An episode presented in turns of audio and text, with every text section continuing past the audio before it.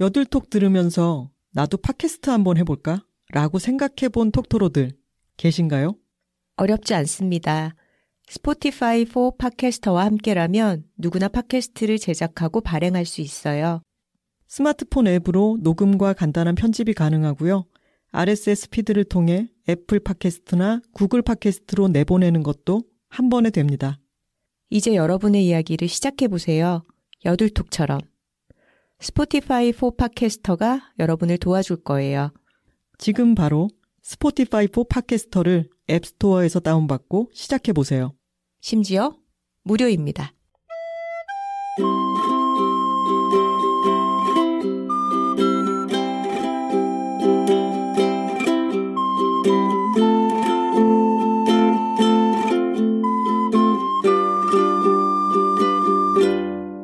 여자 둘이 토크하고 있습니다.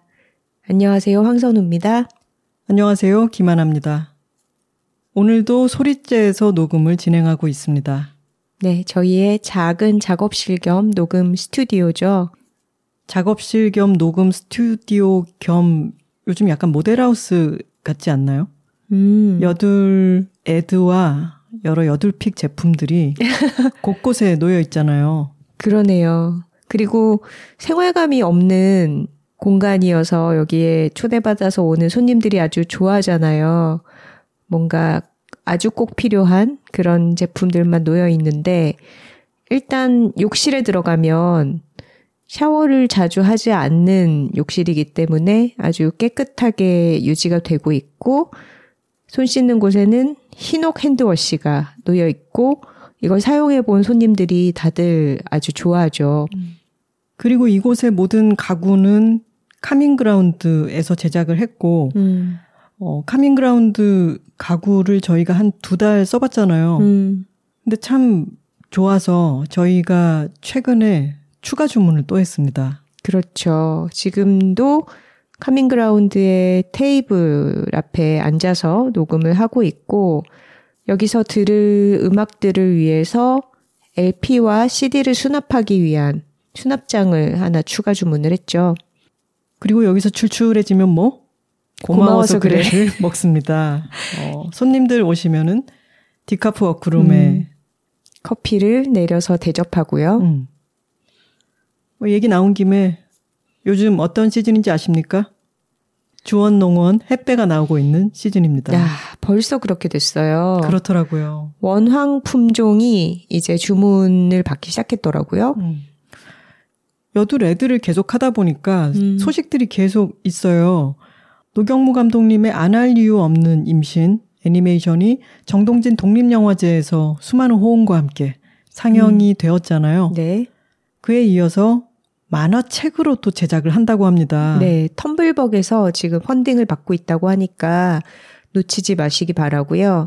어, 여둘톡에서도 선물로 증정을 해서 선풍적인 인기를 끌었던 남성 임신센터 창립 기념 수건까지 받으실 수 있는 기회라고 합니다.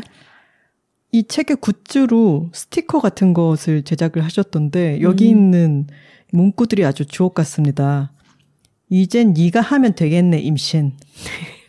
최 씨가 최 씨를 낳으뭐 적통 중에 적통 아이가. 음. 그리고 이거 선우 씨가 한 말이잖아요. 고도로 발달한 가부장제는 페미니즘과 다름없다. 많은 성원 부탁드리고요. 또 얼마 전에 제가 머리하러 장사롱에 갔는데 저희 공개방송에서 가장 가까운 곳에서 공개방송 오신 분들에게 장사롱 음. 파마권 그리고 커트권을 선물로 드렸잖아요. 그렇죠. 멀리서 오신 분들은 장사롱을 방문하기가 어려우니까. 네. 파마권 사용하신 분은 메일을 보내주셨었는데, 음. 어, 커트권 가지고 계신 분도 예약을 하셨다고 하더라고요. 음, 네. 그리고 그 얘기도 들었어요. 그 장사롱의 강아지 두부가 어느 날 강동원 배우와 술집 옆자리에서 합석을 하게 되었다가 강동원 배우에게 안겨서 사진을 찍힌 그런 유명 강아지잖아요. 네. 근데 최근에 강동원 강아지 근황이라고 검색을 하면 저희 사진이 뜬다는 제보를 받았습니다. 저희가 장사롱에서 머리를 하면서 두부를 안고서 찍은 사진이 거기에 타례로 어, 자료로 첨부된다고 하더라고요. 강동원 씨와 한 타래로 이렇게 등장하는 이거 뭐라 그래야 돼? 영광도 아니고.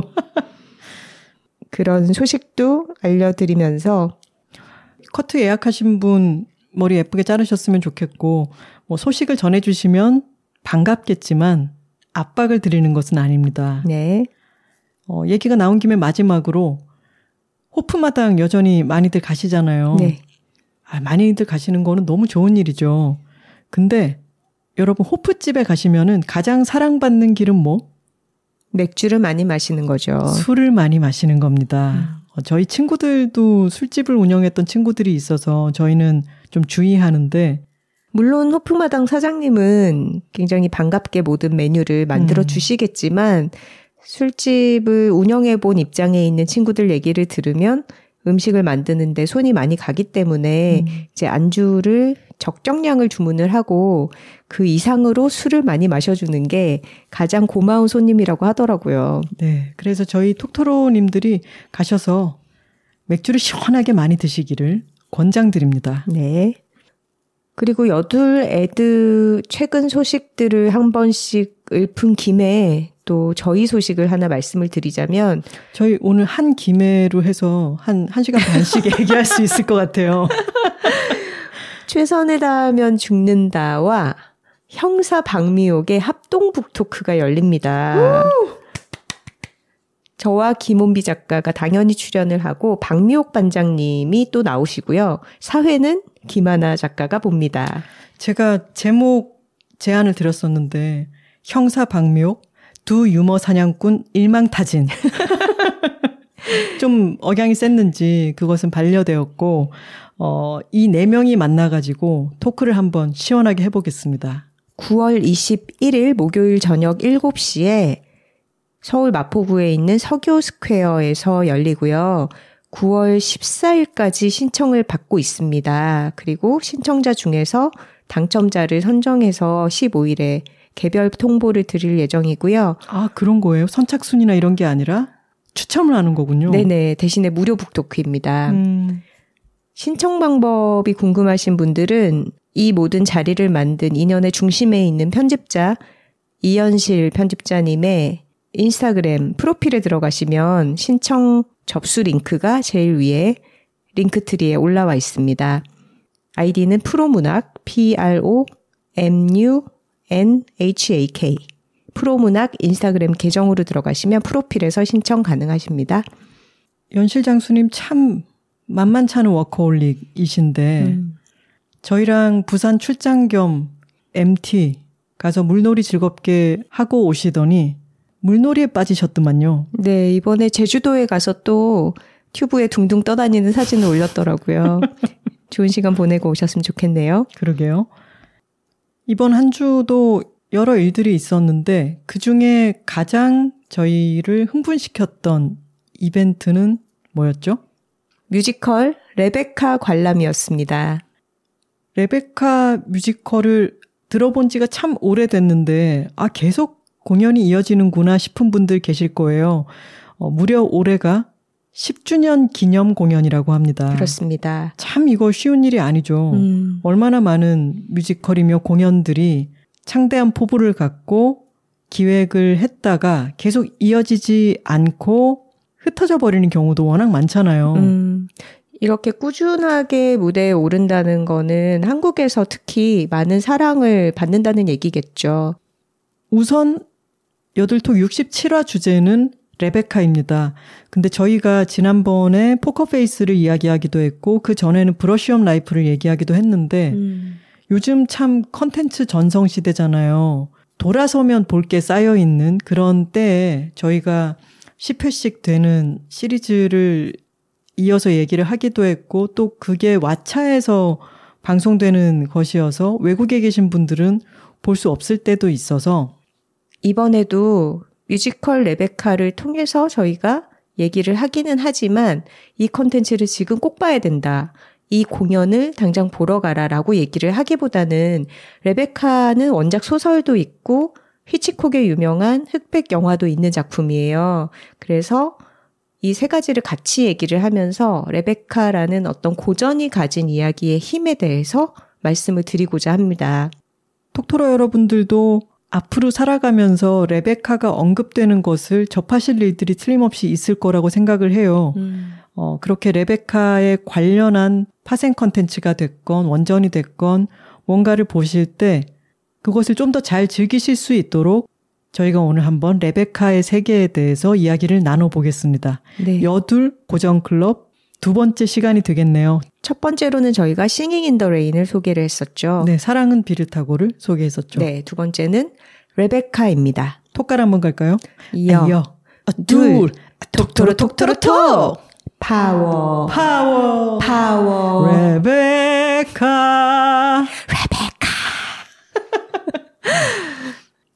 저희는 2년쯤 전에 처음으로 레베카 뮤지컬을 봤었고 이번이 두 번째 관람이었어요. 레베카를 볼 때는 이 뮤지컬에서는 주인공의 개념과는 조금 다르지만 음. 가장 강렬한 카리스마를 드러내는 캐릭터인 댄버스 부인을 누가 맡느냐라고 음. 하는 게 아주 중점이 되곤 합니다. 관람 포인트죠. 네. 저희는 지난번 관람도 이번 관람도 옥주현 배우가 댄버스를 맡은 댄버스를 맡은 배우들을 이름 뒤에다가 댄 또는 데니를 붙여서 음, 옥댄 또는 옥데니 음. 이렇게 부르잖아요. 그렇죠.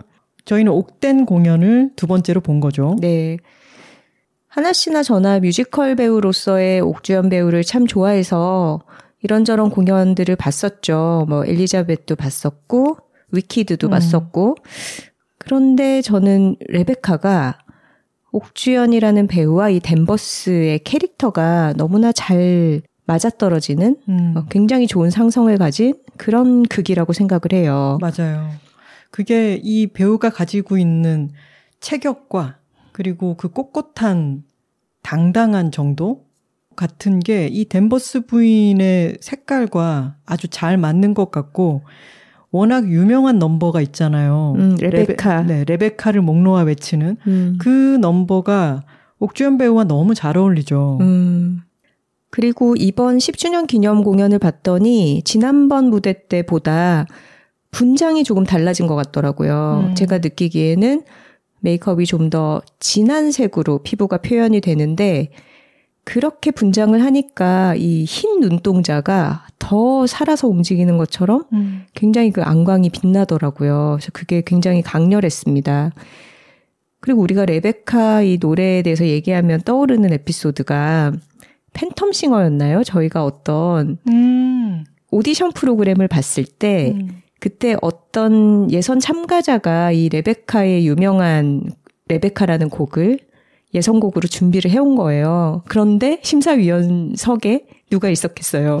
옥주현 씨가 있었던 거죠. 아, 심사위원을 모른 채로 그 노래를 그러지 않았을까요? 일단은 자기가 잘할 수 있는 곡이어서 준비를 해왔는데 음. 그날 심사위원과 처음 대면하는 자리에 이 노래를 한국에서 아. 제일 잘하는 사람이 앉아 있는 거지. 그러면 얼마나 모골이 송연해졌겠어요. 음.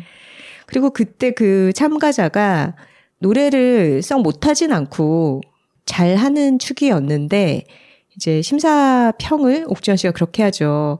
이 댄버스 부인이 이 레베카 노래를 부를 때 처음부터 그렇게 감정이 흥분해 있으면 안 된다. 음. 차분하게 시작을 해서 점점점 쌓아 올라가서 터뜨려야 된다라고 얘기를 하죠. 음. 그리고 우리가 뭐 공연을 보러 가지 않아도 유튜브에서 옥주현 씨가 레베카를 부르는 걸 볼 수 있으니까 그 무대 영상을 찾아보면 아, 과연 그렇구나. 이- 이 사람이 처음에는 굉장히 억누르면서 노래를 불러 나가다가 어떤 시점 이후로 클라이막스를 터트리는데 음. 그게 빌드업이죠. 그렇죠. 앞에서부터 차곡차곡 쌓아왔기 때문에 곡한곡 안에서 스토리가 전달이 되면서 파괴력을 가진다라는 게 너무 음. 설득력이 느껴지죠. 이 노래가 참으로 드라마틱한 노래인데 감정적으로도 분출을 하는 것이어서 어찌 보면 노래가 어, 단선적이랄까 이렇게 들릴 수도 있는데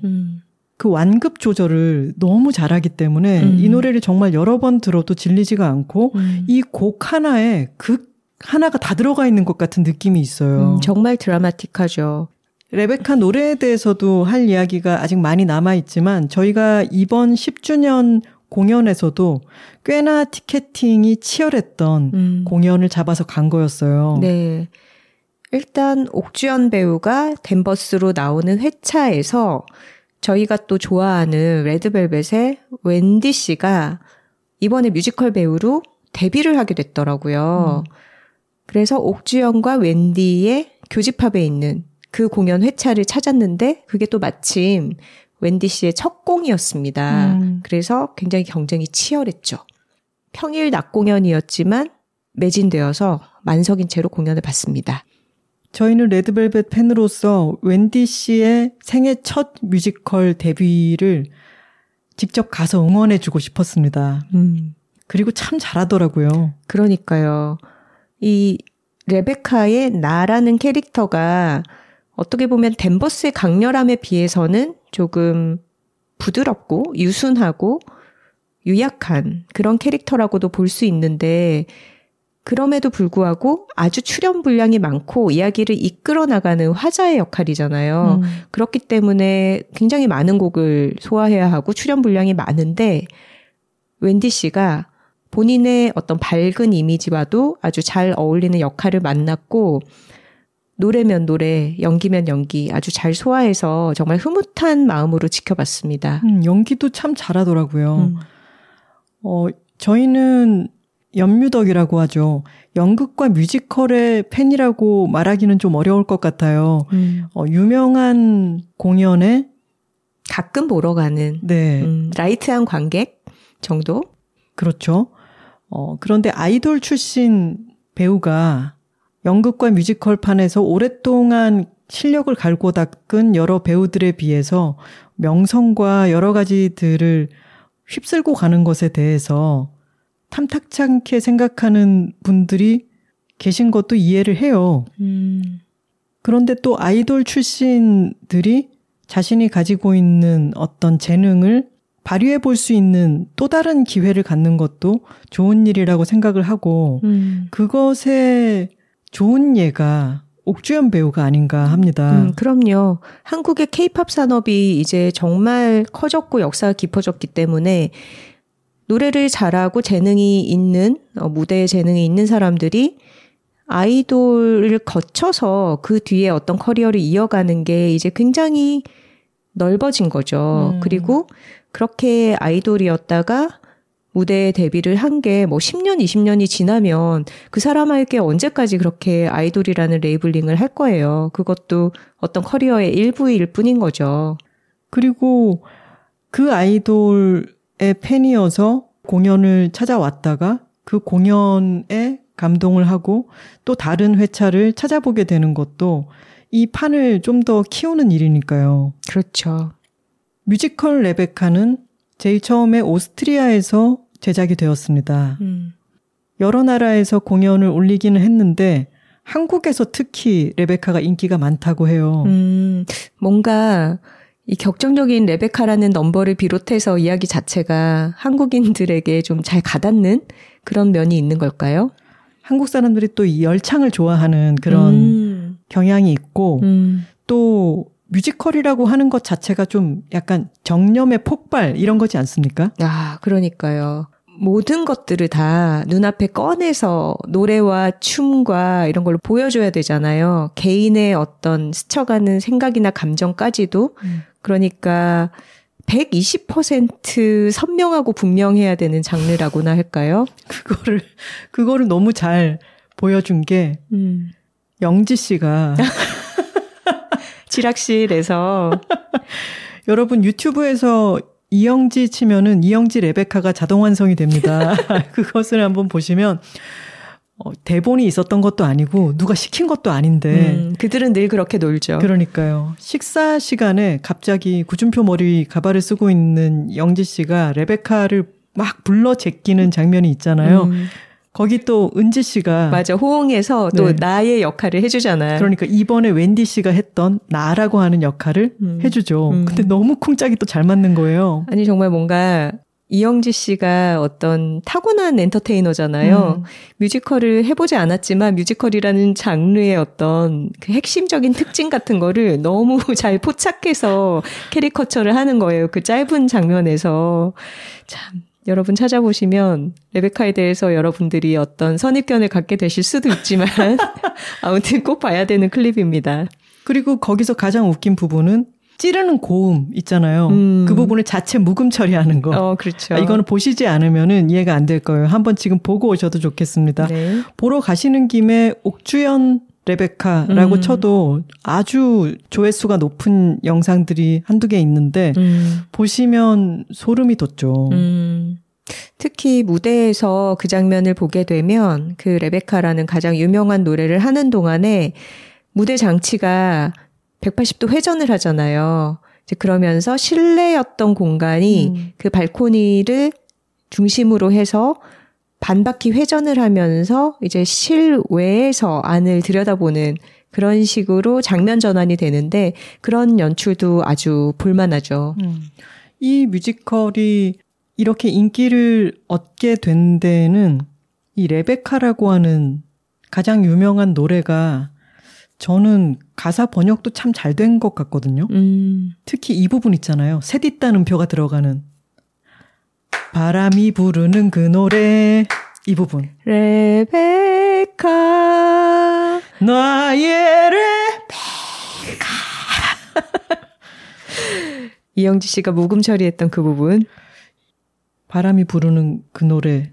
이 부분이 약간 가사가 음. 도르르 굴러가듯이 음가도 음. 입에 잘 붙고. 음, 그러네요. 발음이 굉장히 부드럽게 배치가 되어 있네요. 가사를 읽어봐도 이 레베카라고 하는 극은 풍광과 이 건물의 으스스한 분위기, 음. 습한 기운 같은 게 아주 중요한데 그거를 아주 잘 담아낸 가사이고 음. 이런 느낌이 극에서 우리가 잘 접하기 힘들었던 어떤 분위기이기 때문에 더욱 인기를 끌게 되는 게 아닌가 싶기도 음, 합니다. 음. 레베카는 어, 1938년에 발표된 원작 소설이 있습니다. 다프네 듀모리에라는 작가가 쓴 소설이 먼저 있었고 그 작품이 2년 뒤인 1940년에 영화화된 것이 알프레드 히치콕 감독의 영화 레베카입니다. 이 영화는 그해 아카데미 작품상과 촬영상을 받았고 11개 부문에 노미네이트가 됐었죠. 음. 일단 다프네 듀모리에의 표기는 음. 요즘은 데프니라고 하는데 네, 여러분들이 인터넷 서점에서 만약에 검색을 하신다 하면은 데프니 듀모리에 이름이 좀 어렵죠. 음. 이 사람은 집안 전체가 19세기에 프랑스에서 영국으로 건너가서 프랑스식 성을 영국에서 쓰기 때문에 음. 어, 듀모리에라고 하는 성을 쓰고 있는 영국 사람이라고 보면 됩니다. 네. 그런데 데프니라는 이름이 어떤 표기법인지는 우리가 알겠지만 음. 마치 그것을 리오네도 디캐프리오 같은 우리에게 그런 거부감을 주잖아요. 그렇죠. 다프네는 다프네죠. 그렇죠. 그래서 저희는 다프네라고 일컫도록 하겠습니다. 다프네 듀모리에는 서스펜스의 여왕이라고 불리고 아주 인기가 높은 지금까지도 전 세계적으로 아주 많이 읽히는 작가입니다. 음. 1907년생이니까 레베카를 썼을 때가 31살이었네요. 음. 이 사람의 소설을 원작으로 해서 히치콕이 만든 영화가 한 편 더 있죠. 새. 아, 새 선우 씨 봤어요? 아, 저는 영화는 새가 너무 무서워서 아직까지도 못 보고 있고요. 아우, 그 영화는 선우 씨는 원래 새 조금 무서워했었다고 했잖아요. 어릴 때부터 새 공포증이 조금 있어요. 네. 근데 요즘은 그게 많이 극복이 됐는데 어릴 때는 이제 새의 특유의 어떤 눈에 눈동자 없음이라든가 이 머리 두상의 움직임? 이상한 운동성 이런 음. 거를 보고 있으면 좀 공포심이 자극이 돼서 잘 못 봤고 어, 히치콕의 새는 그런 것들이 총집약한 영화잖아요. 그래서 좀 피해 다녔죠. 맞아요. 저는 어렸을 때 주말의 명화 같은 걸로 TV에서 봤는데 장면 장면들이 잊히지가 않아요. 음. 저는 조류공포증 같은 것이 없는 사람인데도 새의 그 무시무시함, 음. 우리에게는 호토로님이 알려주신 음, 무섭다. 강력함 음. 네,에 대해서 정말 강렬하게 각인을 시키는 영화였죠. 음, 물론 어, 성인이 되고 나서는 새의 아름다움과 귀여움에 대해서도 어, 충분히 발견을 하고 있고 특히나 우리 조류 톡토로님들에 대해서는 아주 친근감을 갖고 있으니까 어, 너무 걱정하지 않으셔도 됩니다. 참 놀라운 것은 히치콕이 새라고 하는 것을 어떻게 영화화할 생각을 다 했지. 그리고 저렇게나 당시에 컴퓨터 그래픽이 발달하지도 않았을 때 그러니까요. 저런 지금처럼 걸막 찍어냈지. 푸른 화면에서 다 찍어놓고 뭔가 CG로 뭐 이렇게 이렇게 해주세요 하는 후반 작업에 맡겨버리는 것도 아니고 그러니까요. 그걸 다 실사로 어떻게든 찍었잖아요. 음. 히치콕의 대표작 중 하나가 됐죠. 근데 그만큼이나 놀라운 것은 다프네 듀모리의 새라고 하는 단편을 읽는 경험입니다. 음, 저는 이번에 방송을 준비하기 위해서 단편집을 읽고서 너무 깜짝 놀랐습니다. 저도 그랬습니다. 길지 않은 단편 소설이거든요. 그런데 어떤 새들이 알지 못하는 조수간만과 뭔가 기후 변화로 인해서 갑자기 인간에게 공격성을 띠게 되고 그렇게 집단 행동을 하는 것에 대한 거의 묘사가 전부인 그런 음. 짧은 소설인데 글이 너무 생생해요. 맞아요. 와, 정말 눈앞에서 어떤 공포스러운 광경이 벌어지고 있다라는 거를 너무 잘 전달을 하고 그게 서사 자체가 그 사건이 어떻게 벌어져서 끝맺음이 되지는 않고 음. 장면의 스케치에 가깝거든요.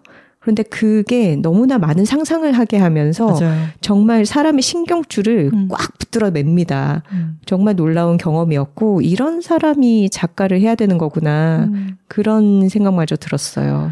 흥미진진하고 강렬한 단편집을 읽어보고 싶다면 저희가 읽은 책은 다프네 듀모리에의 지금 쳐다보지 마왜 8편이 수록되어 있는 세계문학 단편선이었어요. 음, 음.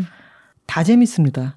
그리고 새는 조금 덧붙이자면 이 소설 안에서 벌어지는 어떤 새들이 공격해오는 양상의 묘사 같은 것도 너무나 생생하지만 그런 예상하지 못한 재난 상황에서 사회적으로 대응을 해나가고 어떤 정부가 어떤 결정을 내려주기를 기대하고 그걸 기다리다가 어떤 시기를 놓치기도 하는 사람들, 이 대중에 대한 묘사가 사실 굉장히 현대적이에요. 음. 지금 우리가 처한 여러 가지 기후 위기라던가 아니면 우리가 경험하고 있는 국가적인 어떤 어, 재난 상황 이런 것에 대해서 사람들이 하게 되는 반응들 이런 것이 8, 90년 전에 이야기임에도 불구하고 굉장히 지금과 겹치는 부분들이 있습니다. 음. 예를 들어서 새들이 막 공격을 하니까 저거 뭐 러시아의 지시 아니야? 공산당들이 저렇게 하는 거 아니야? 라든가 아니면은 국가에서 똑똑한 사람들이 알아서 모여가지고 대책을 마련해주겠지. 음. 뭐 이런 식의 아니면 미국이 가만히 있진 않겠지 설마 이런 것들이 지금 우리가 하게 되는 어떤 사고 과정과 굉장히 유사하죠. 음.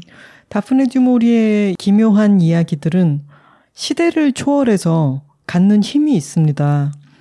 그 대표적인 것 중에 하나가 레베카이고요. 레베카는 발표된 이래로 지금까지 단 한 번도 절판이 된 적이 없이 계속해서 발행이 되고 있고, 어, 영국 사람들이 가장 좋아하는 소설 상위권에 곧잘 랭크가 되곤 하는 음. 책이죠. 음.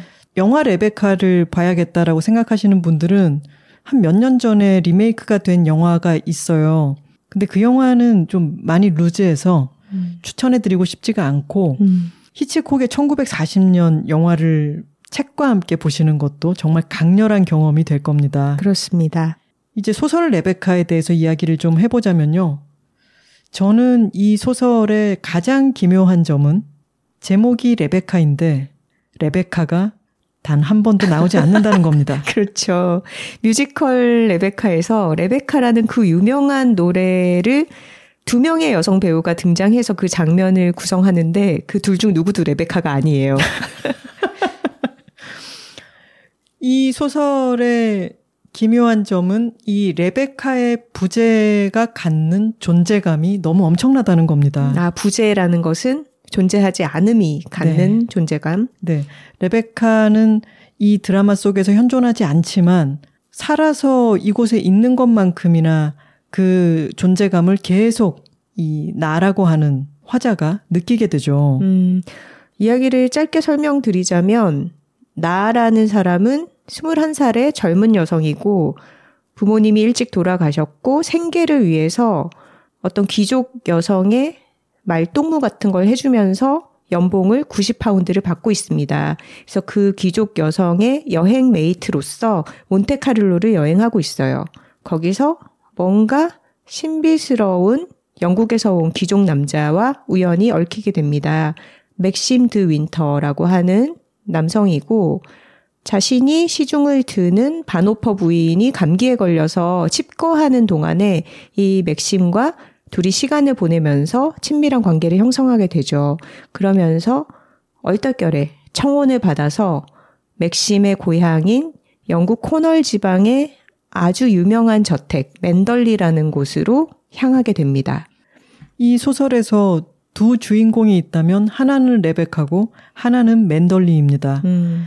책을 읽어보면 다프네 듀모리에가 묘사에 얼마나 뛰어난지를 알게 되는데 이 맨덜리에 대한 묘사, 곳곳에 있는 뱀처럼 구불구불한 길이라든가 피처럼 붉은 벽돌의 색깔, 해변의 묘사 이런 음. 것들이 이 공간이 갖는 그 기묘한 느낌을 정말 잘 묘사를 해놔서 음. 이 맨덜리라고 하는 저택의 생생한 개성이 부여되어 있습니다. 음.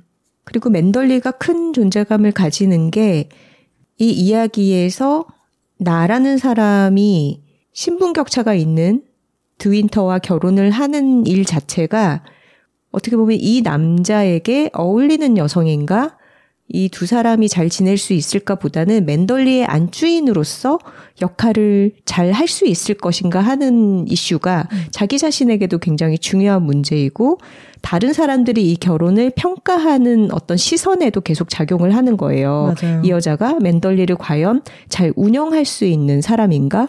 그리고 그 적합성을 묻는 질문에는 이전 드윈터 부인, 그러니까 레베카가 그 역할을 너무나 잘 수행했다라는 전제가 깔려 있는 거죠. 음.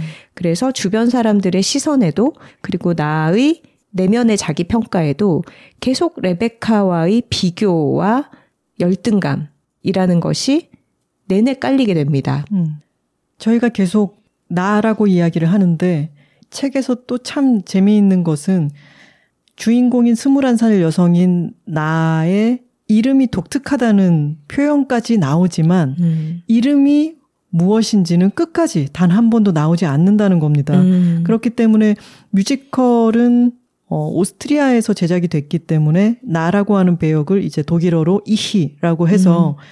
뮤지컬 배역에서는 웬디는 이번에 이히를 맡았다라고 음. 하면은 이 화자인 나를 가리키는 거죠. 음. 이 나는 독특한 이름이 있었지만 이제는 맥심 드윈터와 결혼을 하면서 드 윈터 부인으로 불리게 됩니다. 음. 이 드 윈터 부인이라고 하는 호칭은 전 부인인 레베카 드 윈터와 정확히 같죠. 그렇죠. 자신이 똑같은 호칭으로 불리고 있지만 자신은 한 번도 본 적이 없는 이 맨덜리 저택 안에 곳곳에 그 사람의 손길이 닿아 있는 이 레베카라고 하는 여성에게 어, 계속해서 옥죄이는 그런 느낌을 받게 됩니다. 음, 결혼을 하면 성이 바뀌는 그런 서양의 가족 시스템이 음. 굉장히 잔인하다고 느꼈어요. 영화 속에 나오는 장면이기도 한데, 아, 원작 소설에도 있죠. 이 나가 맨덜리에 들어가서 온통 레베카의 흔적들인 거예요. 음. 레베카의 취향으로 선별된 그림이며 가구며 장식품이며 그런 것들이 온통 집에 들어차 있고 냅킨이라든가 뭐 수첩이라든가 모든 곳에 레베카가 쓰던 R이라는 이니셜이 수놓아져 있죠. 음. 근데 그런 것들에 둘러싸여서 굉장히 압도된 상태에서 전화를 받아요. 전화를 받는데 드윈터 부인을 찾는 거예요. 그러니까 아, 전화 잘못 거셨어요. 드윈터 부인은 돌아가셨어요. 이렇게 얘기를 하고 끊어요. 자기가 드윈터 부인인데도. 그러니까요. 그러니까 그 장면이 너무 어떤 이 사람의 심리적으로 위축된 음. 잔인한 상태를 드러내는 장면이었던 거죠. 음, 맞습니다. 어, 다프네 듀모리에는 자신의 집안이 가진 성이 듀모리에인데 브라우닝이라고 하는 성을 가진 남편이랑 결혼을 하고도 자신의 성을 바꾸지 않았어요. 안 바꿀만 하네요. 너무 아우라가 좀 없어지지 않나요? 굉장히 수더분하고 푸근해져 버리는데 성을 바꾸면 우리가 케이트 블란쳇의 아이들이 블란쳇이라는 성을 물려받지 못한다는 것에 대해서 너무 안타까워했었잖아요. 남편 성이 업튼인가 그런데. 그러니까 그런 블란쳇을 느낌이야. 블란쳇을 두고 이런 얘기를 했었죠. 그러니까 둥글둥글해져 버렸어. 현재 드윈터 부인인 화자인 나, 내가 느끼는 이 압박감을 증폭시키는 존재가 맨덜리 저택에는 있습니다. 그 사람이 바로 문제의 댄버스 부인입니다. 음, 댄버스 부인은 맨덜리의 집사 역할을 하는 이 집안의 살림에 빠삭한 그런 아주 노련한 사람이고 수십 년 동안 이 집안의 살림을 담당을 해왔는데 맨덜리에서 일하기 시작한 시점은 레베카가 드윈터와 결혼해서 이 집안에 들어오면서부터였고 그 전에는 레베카가 아주 어릴 때부터 거의 키우다시피 한 유모랄까 비서랄까 그런 아주 밀접한 존재였죠. 근데 이 댄버스 부인이 레베카를 기리는 정도의 수준을 벗어나서 음. 모든 것을 보존하려고 하고 이전의 드윈터 부인이 하던 대로 하지 않는 나에게 그것은 드윈터 부인의 방식이 아니다라고 음. 하면서 계속해서 이전의 것들을 강박적으로 고수하려고 합니다. 음, 심지어는 레베카가 죽기 직전에 입었던 잠옷을 세탁도 하지 않고 그대로 두고 있죠. 그리고 곳곳에 쓰여 있는 이탈릭체로 힘차게 쓰여 있는 알자가 어디에나 너는 이 집의 주인이 아니야라고 얘기를 하는 것만 같죠. 어, 뮤지컬 포스터도 R자가 불타오르는 것을 음. 커다랗게 쓴 걸로 포스터를 만들었는데 여기서 잠깐 선우 씨가 음. 그 포스터에 쓰여 있는 문구에 대해서 저에게 의문을 제기하지 않았습니까? 아, 카피. 이 뮤지컬 레베카 한국판에 카피가 이렇게 되어 있어요. 완벽을 넘어선 최고의 뮤지컬. 그런데 언뜻 들으면 뭐 굉장히 최상급의 표현인가 보다라고 생각하기가 쉽지만 한 번 더 들여다보면 완벽이라는 거는 절대적인 표현이고 최고라는 거는 상대적인 표현이잖아요. 음. 그러니까 상대성보다는 절대성이 더 도달하기 힘든 가치이고 최고를 넘어선 완벽한 뮤지컬이다. 이렇게 얘기를 해야 맞는 표현이 아닌가? 그런 얘기를 우리가 나눴습니다. 그 얘기를 듣고서야 내가 볼 때마다 약간 갸웃갸웃하던 게 정확히 뭔지를 선우 씨가 짚어줬어 하면서 아주 반가워했죠. 네, 저희가 어디 다니면 이런 거를 항상 좀 교정을 보고 있기 때문에 시간이 좀 걸리는 편이에요. 이 댄버스 부인 캐릭터는 소설로만 읽어봐도 꼿꼿하고 꼬장꼬장하고 약간은 신경질적이면서도 좀 으스스한 데가 있는 음, 그런 캐릭터입니다. 잘 음. 웃지 않고 음. 키가 크고 창백하다고 묘사가 되어 있고 그거는 레베카에게서도 보이는 특징이죠. 레베카도 키가 크고 창백하다 이런 표현들이 여러 번 나오고요. 이 책에서의 댄버스 부인의 으스스한 이미지는 히치콕의 영화로 가게 되면은 주디스 앤더슨이라고 하는 배우가 이 댄버스 부인 역할을 아 진짜 무시무시하게 해냅니다. 음, 그리고 당시에는 흑백 영화이기 때문에 강렬한 조명의 대비를 통해서 이 댄버스 부인의 희번득한 눈이라든가 댄버스 부인의 까만 머리 뒤로 어, 그림자. 아주 깊은 그림자가 음. 드리워져 있다든가 그런 대비 같은 것을 통해서 어, 댄버스 부인의 무시무시함을 시각적으로 아주 잘 보여주는데 음, 이때 약간 트랙이 있었다고 해요. 히치콕 감독이 되도록이면 슛 들어갔을 때 눈을 덜 깜빡였으면 좋겠다라고 지시를 했다는 거예요. 음, 그래서 영화를 보다 보면은 그 사람이 눈을 희번득하게 크게 뜨는데 잘 깜빡이지 않으면은 그것만으로도 이상한 공포심이 느껴지잖아요. 음, 그렇죠. 약간 광기 같은 게 어려 보이기도 하고. 음, 이 주디스 앤더슨이라고 하는 배우는 호주 출신이고요. 음, 나중에는 남성으로 치면 기사자기에 나이트에 해당하는 대임 서훈을 받는 사람인데 아주 유명한 배우라고 해요. 네. 이분의 연기를 딴 데서 제가 잘 보지는 못했지만 음. 연극 무대에서도 많은 활동을 했던 분인데 나중에 신화에서 악녀로 유명한 메데이아 역할을 연극 무대에서 해서 음. 토니상을 받았다고 합니다. 오. 다프네 듀 모리에도 Dame 호칭을 받았죠. 그렇죠. 음. 영화 속에서는 이 댄버스 역의 배우와 나 역의 배우가 체격 차이는 크게 나지 않았어요. 음. 그런데 우리가 뮤지컬 레베카를 봤을 때는 웬디 씨와 옥주현 씨가 가지는 physical 차이가 굉장히 극대화되어서 보여서 이 둘의 어떤 굉장히 어리고 귀엽고 사랑스러운 면과 댄버스의 으스스하고 뭔가 무서운 그런 면이 아주 대조되면서 물리적인 그 차이에서 벌어지는 같은 무대 안에서 두 사람이 만들어내는 그 온도차, 대비 같은 게 또 아주 극적인 효과가 좋더라고요. 음, 저는 한편으로는 그 데뷔가 재미있기도 하고 그 이전에 봤던 공연에 비해서 배우의 물리적인 체격이 주는 효과라는 게 이렇게나 강하구나. 음. 이런 데뷔 효과라는 것도 훨씬 더 크게 보이는구나라는 생각을 하기는 했는데 음. 이 소설을 읽어보면은 나라고 하는 화자가 계속해서 압박감과 긴장에 시달리다가 음. 어떤 사건을 계기로 음. 다시 자신을 추스르고 음. 마치 다시 태어나듯이 음. 달라지죠. 네, 달라지는 장면도 이 소설에서는 중요한 부분이어서 우리가 이번에 봤던 레베카 뮤지컬에서의 체격 차이가 너무 나버리니까 음. 이 나가 아무리 각성을 해도 달라 보이지 않았다.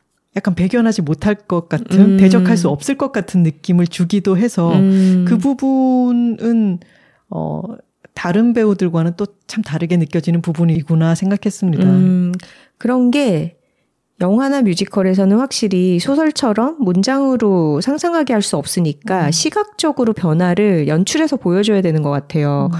영화에서는 헤어스타일의 변화를 줬더라고요. 음. 제가 이번에 뮤지컬을 본 뒤에 영화를 다시 한번 봤는데 그 각성이 일어나고 나서 이제 내가 훨씬 더 주체성을 가지고 댄버스 부인과도 대적하는 그런 구도를 형성한 뒤에는 그 전에 헤어스타일에 대한 지적을 막 받고 그러잖아요. 음. 머리가 좀 촌스럽다, 바꿔보지 그러냐. 이런 얘기를 음. 듣던 내가 다른 머리 모양으로 나오고 태도도 훨씬 당당하고 어른스럽게 음. 그렇게 취하더라고요. 음. 영화에서 나의 역할은 조은 폰테인이 맡았고 맥심 드윈터의 역할은 로렌스 올리비에가 맡았습니다. 음. 이 로렌스 올리비에가 연기한 맥심 드윈터는 저는 그 톤 조절을 참 잘한 것 같아요. 음. 이 남자가 뭔가 꿍꿍이가 있는 것 같기도 하고 때로는 아주 부드러운 것 같기도 음. 한데 뭔가가 이상하게 파르르 떨면서 화를 냈다가 이런 알 수 없음을 음. 참잘 조절한 것 같아요. 맞아요. 영화 관객들이 나의 입장에 감정이입을 했을 때 영화가 전개되는 한참 중반 이후의 시점까지도 이 남자를 어디까지 믿어야 할지 음. 약간 마음의 결정을 내내 내리지 못하고 의심스럽게 바라보게 되죠. 이 맥심 드윈터가 가장 격렬하게 자신의 감정을 드러내는 장면이 있는데 이것이 이 극의 또는 소설의 하이라이트이기도 합니다. 음, 무도의 장면이죠. 네, 저희가 여기까지만 말씀을 드릴게요. 음, 이 맨덜리 저택에서는 이전에 레베카가 살아있을 때도 매해 성대한 가장무도회를 열곤 했습니다. 이 맨덜리 저택이라는 것은 아주 유서 깊고 어 말하자면 문화재적 가치를 가지고 있는 음. 곳이어서 일반 시민들에게 개방을 해서 음. 사회 공헌을 하기도 하는 그런 음. 곳이죠. 구음 같은 데죠, 거의. 말하자면 그런 곳이죠. 그래서 가장무도회를 열어서 수많은 마을의 사람들이 다 모이고 그것도 드윈터 부인이 주재해야 하는 의무 중에 하나였고 그게 큰 행사였던 거죠. 음. 근데 이렇게 압박감에 시달리고 있는 나는 이번에 가장무도회를 성대하게 멋지게 해 보여서 어, 많은 사람들에게 내가 드윈터 부인으로서의 역할을 정말 잘하고 있다는 것을 입증하고 싶어 합니다. 음. 그런데 어쩐 일로 댄버스 부인이 친절하게 이런 드레스를 입으면 어떻겠느냐라고 제안을 하고 그 드레스를 남편에게도 모든 사람에게도 비밀로 하고 음. 2층에서 짜잔 입고 설레는 마음으로 이 화자가 내려갔을 때 음. 남편은 얼굴이 파랗게 질리더니 당장 옷을 갈아입으라고 이게 무슨 짓이냐고 소리를 지릅니다. 음. 그리고 그 무도회가 있던 밤 저택 아래의 바닷가에서는 레베카의 죽음과 연루된 어떤 사건의 진실이 그날 밤에 바로 밝혀지죠. 그러면서 두 가지 사건이 클라이맥스를 이루게 됩니다. 이후로 이야기가 어떻게 전개되는지는 소설이 됐든 영화가 됐든 뮤지컬이 됐든 보시는 게 더 좋겠죠. 음. 하지만 이 작품의 결론은 워낙 유명하기도 하고 어, 소설에서는 이 마지막이 제일 처음에 일단 묘사가 되고 시작합니다. 어, 그 마지막은 맨덜리가 불탄다는 것이죠. 음. 사실 뮤지컬도 포스터에서 이미 불타고 있는 알짜를 보여주잖아요. 그렇죠. 뭐 아는 사람들은 다 알아보는 결말인 거죠. 다프네 듀모리에는 실제로 코널 지방의 메나빌리라고 하는 저택에 반해서 레베카를 쓰고 난 뒤에 그 저택을 결국 대여해서 아주 오랫동안 살게 되는데요.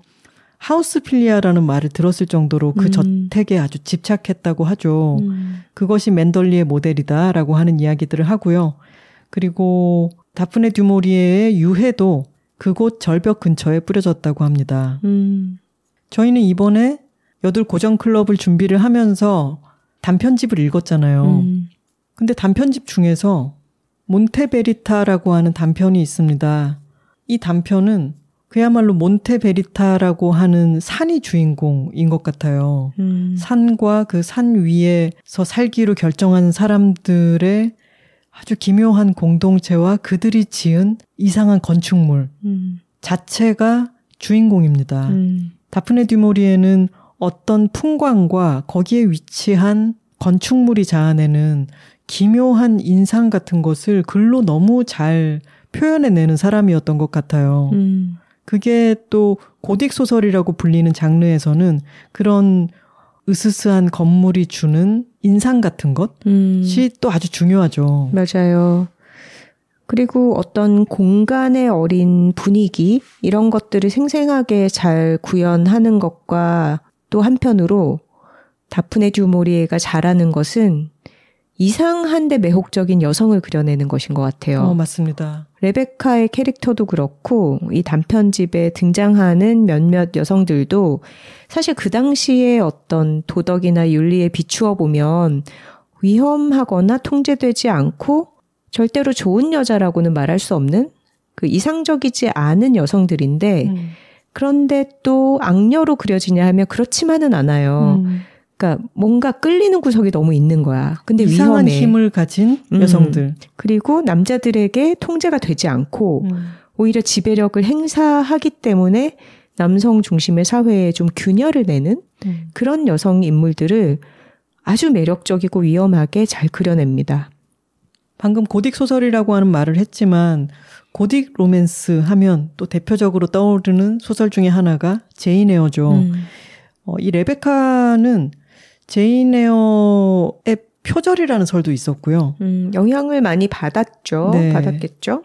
어, 다프네 듀 모리에도 자신을 포함해서 자매 셋인데 음. 마치 브론테 자매처럼 브론테 자매의 글들을 아주 좋아했고 또 여러 가지 맞아 들어가는 부분이 있습니다.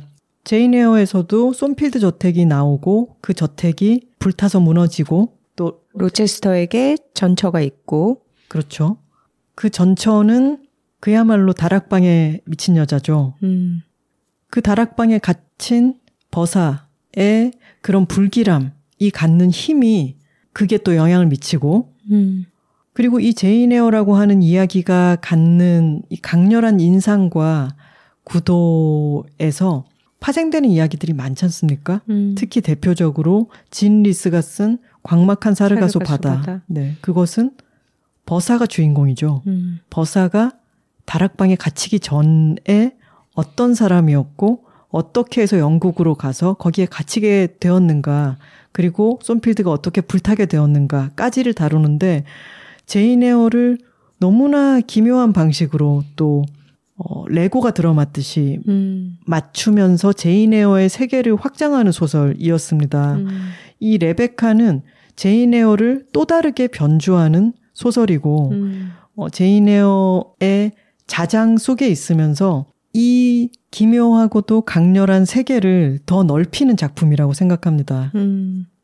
그리고 레베카의 배경이 된 20세기 초까지 여성들에게 결혼이라는 게 단순히 로맨스의 결과가 아니잖아요. 음. 레베카에서도 분명히 나는 경제적인 어떤 빈곤 상황에 있고 사실 거의 취직을 하는 것과 다름없이 음. 드윈터의 청혼이라기에는 약간의 구직 제한, 이직 제한 비슷한 것을 받고 그 전에 일하던 바노퍼 부인을 떠나서 드윈터에게로 약간 직장을 옮기는 개념으로 자신의 행보를 결정하기도 하잖아요. 음.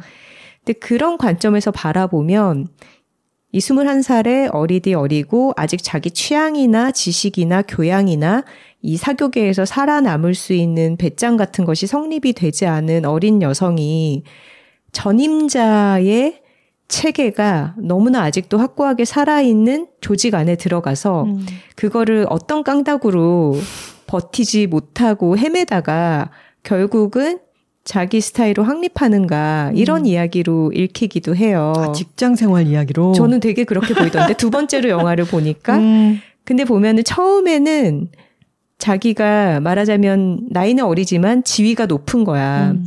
높은 직위로 보직을 받았어.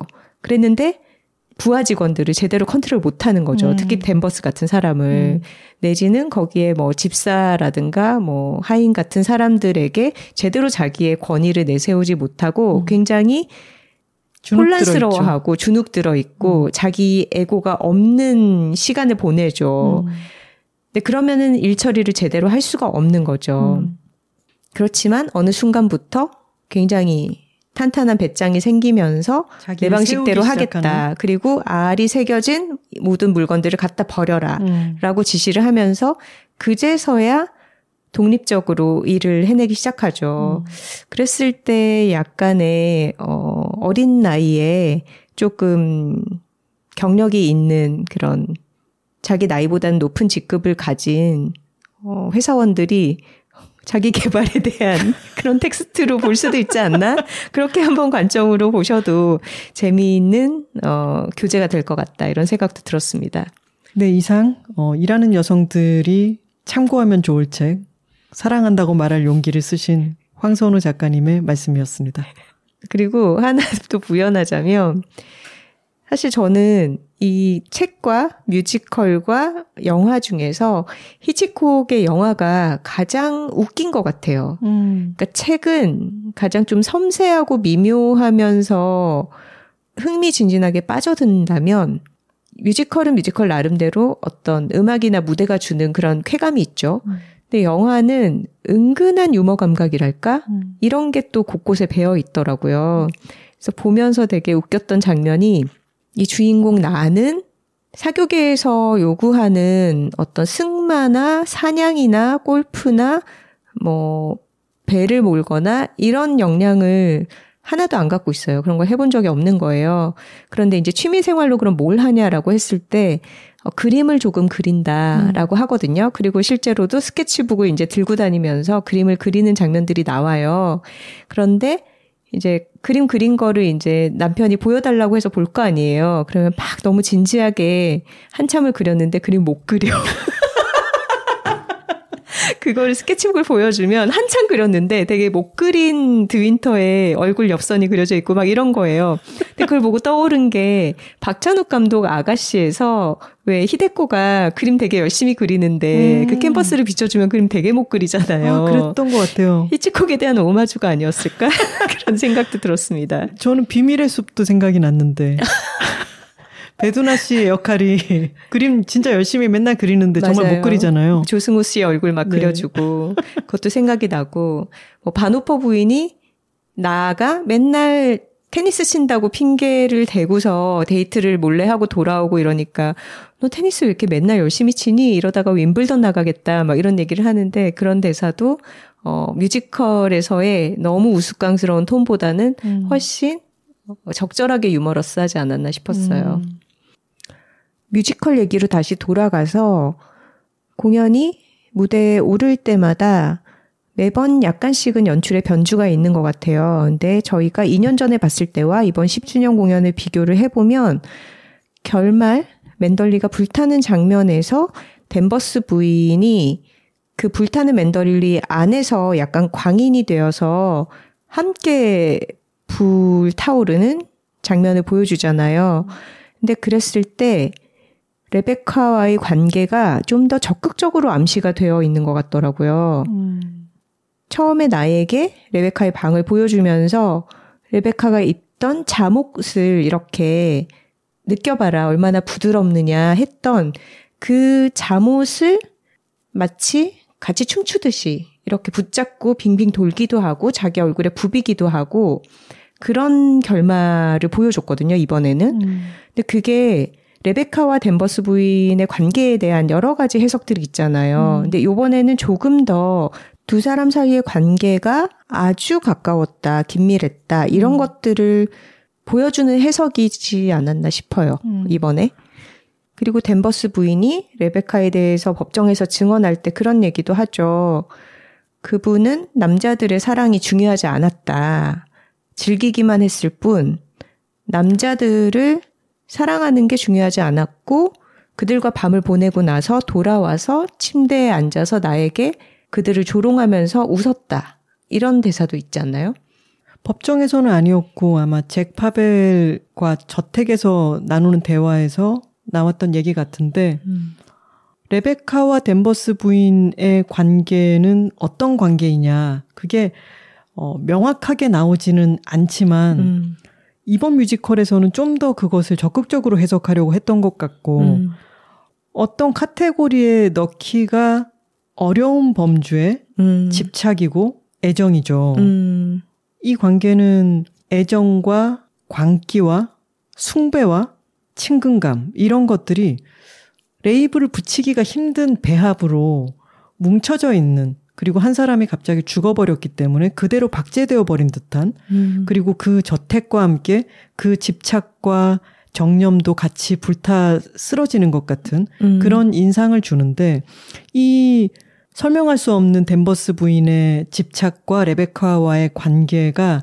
이 극에 궁금증을 더하고 사람들이 더 적극적으로 해석을 하고 개입하게 만들죠. 음. 그리고 댄버스 부인 역을 맡은 배우들마다 그 관계와 감정에 대한 해석이 조금씩 다르다고 하더라고요. 그 레베카를 목 놓아 부르는 옥주현 댄버스의 유튜브 영상 있잖아요. 음, 마지막엔 레베카 이걸 정말 음, 포효하듯이 음. 부르잖아요. 음. 근데 거기에 밑에 댓글에 음, 좋아요가 아주 많이 눌려져 있는 게 뭐라고 돼 있냐면 음. 와 이쯤 되면 레베카는 돌아와야 되는 거 아니냐? 레베카 좀 돌아와 줘라. 이 정도인데. 그래서 레베카는 10년째 뮤지컬로 다시 돌아오고 있습니다. 초연 때 댄버스 부인 역할을 했던 신영숙 배우도 이번에 댄버스 역할로 출연을 하고 있고요. 음. 뭐 캐스팅이 아주 다양하니까 본인이 좀 호감을 느끼는 조합으로 찾아서 보셔도 즐거운 경험이 될 것 같습니다. 선우 씨 우리가 오늘 책과 영화와 뮤지컬에 대해서 이야기를 했는데 네. 톡토로님들이 이 셋 중에 뭘 먼저 보고 그 다음으로는 뭘 보면 좋을지 순서를 한번 생각해 볼까요? 아, 이거 진짜 어려운 질문이기는 하네요. 일단 책을 가장 먼저 읽으신다면 배경 지식이 많은 상태에서 그리고 가장 먼저 originality를 가진 원전에 대한 지식이 있는 상태에서 영화나 뮤지컬이 각 장르에 맞춰서 어떻게 어떤 부분을 더 극대화하고 어떤 부분을 버리면서 각색을 하는지 그 부분을 흥미롭게 보실 수 있을 것 같고요. 그런데 많이 알고 보는 게 중요하지 않다라고 생각하면 저 같으면은 영화를 먼저 보고요. 음. 그 다음에 뮤지컬을 보고 그러고 나면은 책을 찾아 읽지 않을 수가 없을 것 같아요. 음. 네. 저도 그 순서도 좋을 것 같습니다. 저는 처음에 생각할 때는 책을 읽고 그 다음에 영화, 그 다음에 뮤지컬이라고 생각을 했는데 음, 영화는 아주 재미있기도 하고 음. 또 옛날 영화라서 컴팩트하기도 하니까 음. 어, 그래도 두 시간이더라고요. 아 생각보다 기네요. 네. 저는 아주 짧게 생각하고 있었는데 음. 하지만 두 시간이 한 80분 정도로밖에 안 느껴져요. 음, 책이나 영화를 보시고 기회가 된다면 뮤지컬도 한번 보시고 이영지 레베카도 한번 보시고 음. 그런 다음에는 다프네 듀모리에의 단편선 그리고 히치콕의 새도 이어서 한번 보시면 정말 풍성한 고전 수업이 되겠죠. 네. 히치콕의 영화는 흑백인데 그 당시에 이런 장면을 어떻게 촬영했을까? 내지는 아 흑백 영화라는 제약 안에서 어떤 식으로 빛과 그림자를 활용해서 극적인 효과를 줬는가 이렇게 눈여겨볼 부분이 아주 많거든요. 촬영에 좀 더 신경을 써서 관람을 하셔도 아주 즐거운 경험이 될 것 같습니다. 맞습니다. 댓글 소개 시간입니다. 광고 문의와 사연은 w2talking.gmail.com w 숫자 2 talking at gmail.com으로 보내주세요.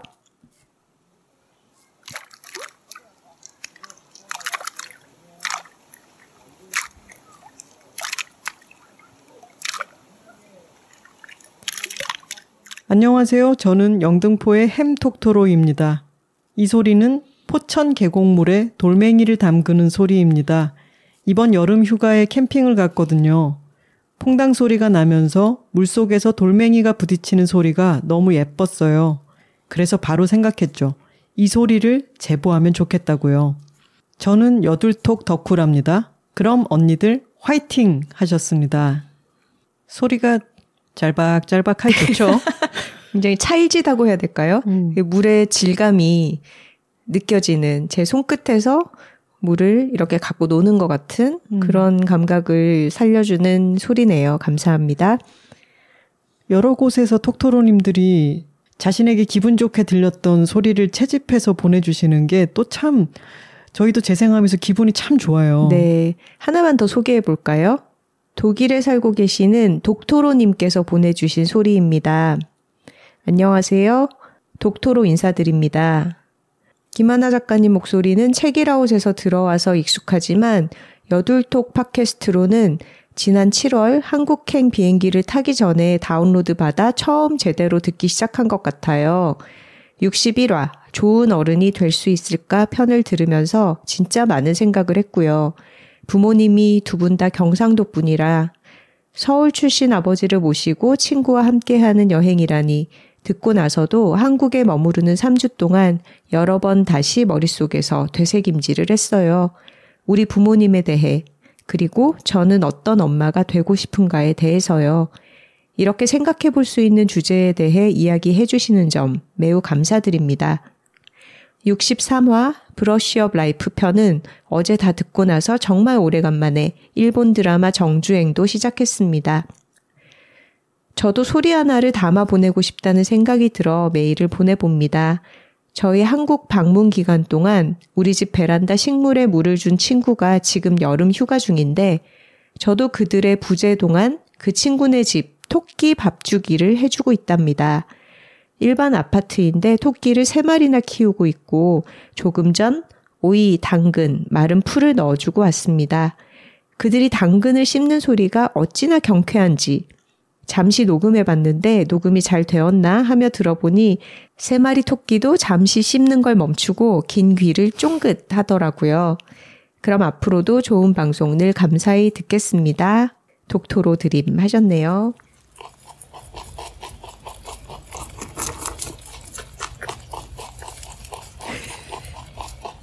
정말 먹성이 좋지 않습니까?